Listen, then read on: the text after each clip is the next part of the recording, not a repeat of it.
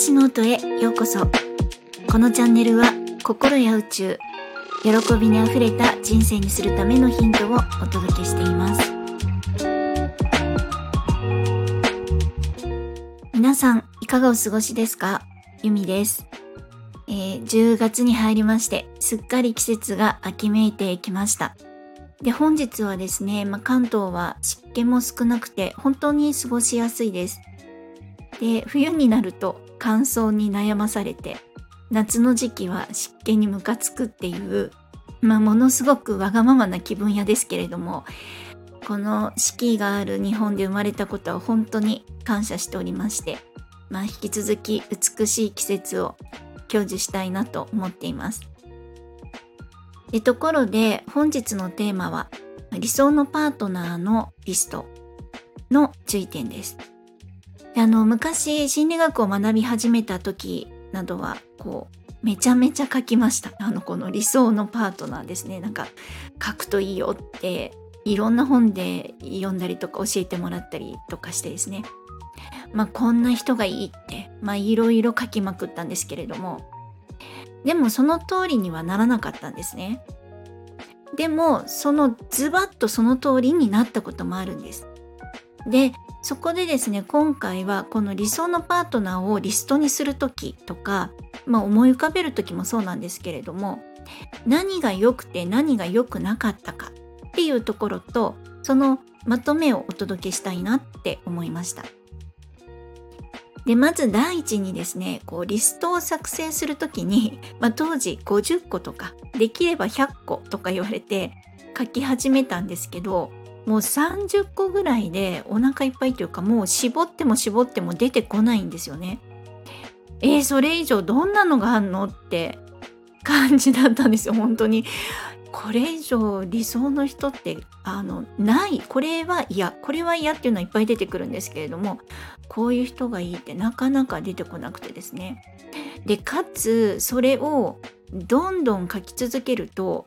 これ本当に全部叶ってる人とかいなくない？って思っちゃうんですね。例えば30個でも全部叶ってる人とかもう存在するっていう感じになっちゃったんですよ。私がそう思ってしまったんです。なのであの無理やり多めに書くっていうのはおすすめしないです。こう自分の持ち物を探す時もそうだと思うんですね。なんかこう全部が全部叶ってるものってなかなか見つけられないと思うんですね。であの私手帳が好きなんですけれども、ま、毎年こう買い替えるんですが手帳のこうレフィルですね。あの中身。本体がどんな書式になってるかとかあと紙質はどうかとかあの書いた時にペンが裏に映らないかとかあの書きうーん書いた感触触った感触はどうかとかですね。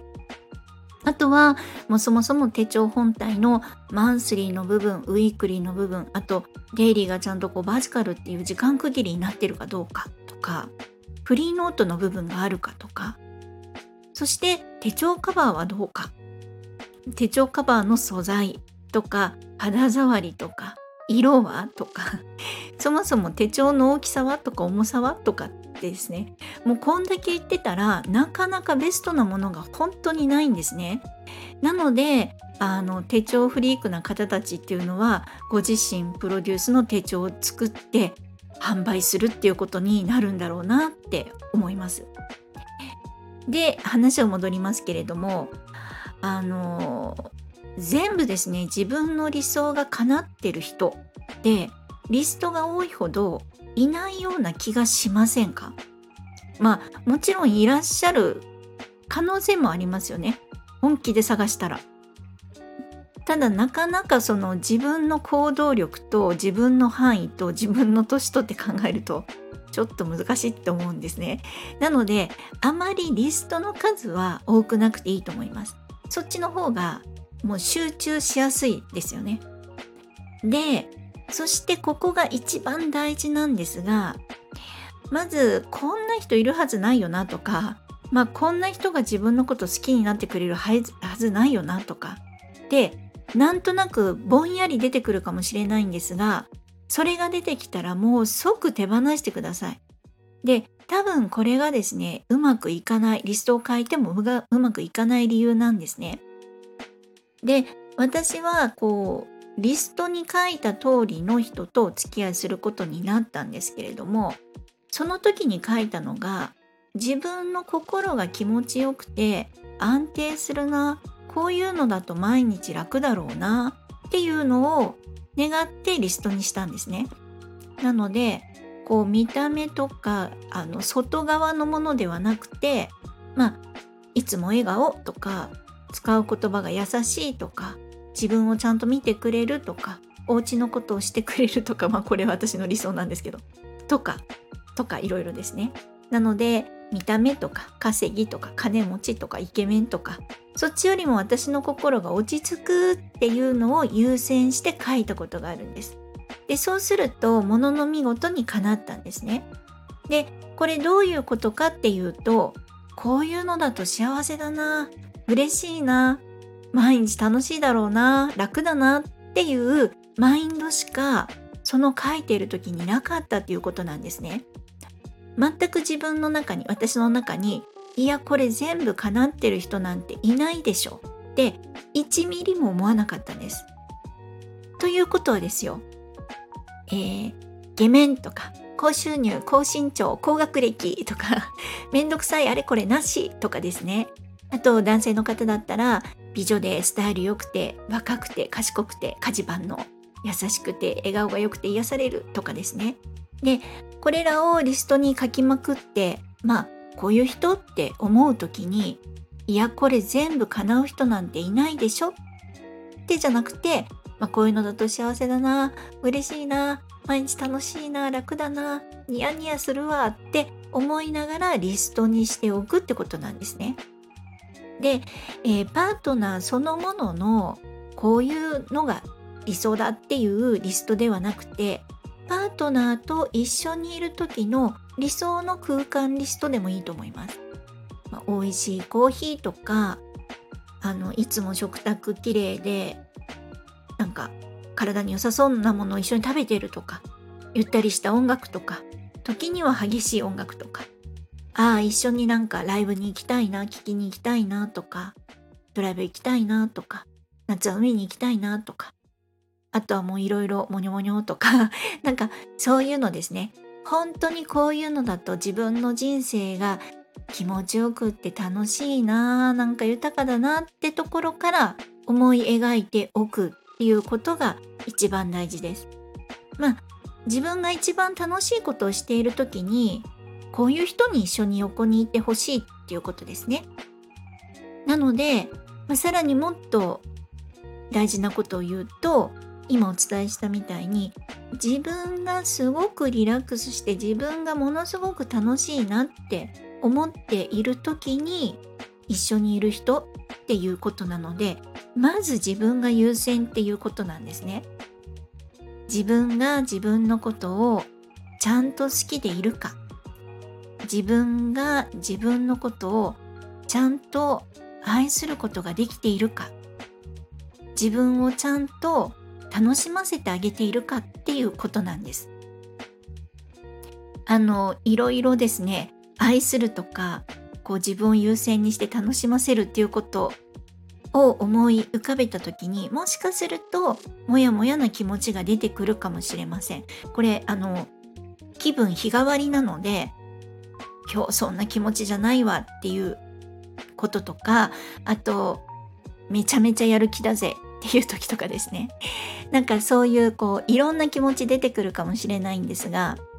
世の中ですね本当に自分宇宙で自分世界なので自分が欲しい世界は自分の内側に先に作る必要があるっていうことなんですね。愛が欲しければ愛で満たす。幸せが欲しければもう幸せで満たす。優しさが欲しければいつも優しさで満たす。豊かになれなりたければ心豊かである。ということですね。なのでまとめますと、え、ー、と、リストはですね、もうガチで取りに行きますっていう敵に作るのではなくて、心が喜ぶところから作ってみることでどんな生活をパートナーとしたいのかというところから作ってみるっていうことです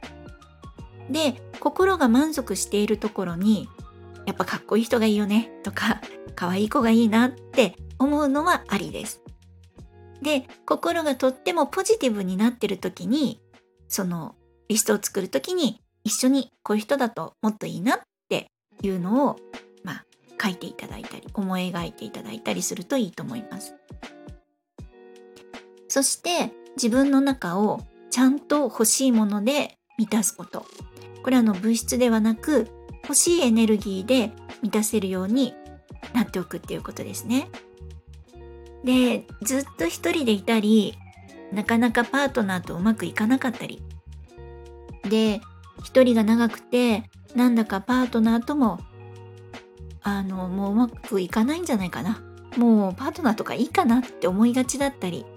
いろんな気持ちが発生するかもしれないんですけれども、これはの心の準備運動でもあります。で、誰かと特別にですね、近い距離になるとか、パートナーができるっていうことは、楽しくもあれば、いろんな衝突も出てきます。で、その時にちゃんと向き合って対処して解決してでまたラブラブに戻れるように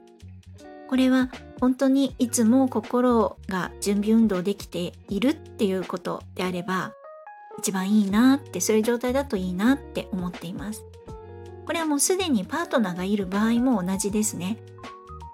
いつも心柔軟にして何かがあった時にああこうなんだって自分の心に気づけるようになって、まあ、心準備運動して柔軟にしておけば衝突も大きくならずずっと一緒に頑張っていけると思ってます。で今日はですねそんなパートナーをこれから迎える方へがメインのお話になりました。えー、本日も最後までお聴きくださり本当にありがとうございました。ではまた。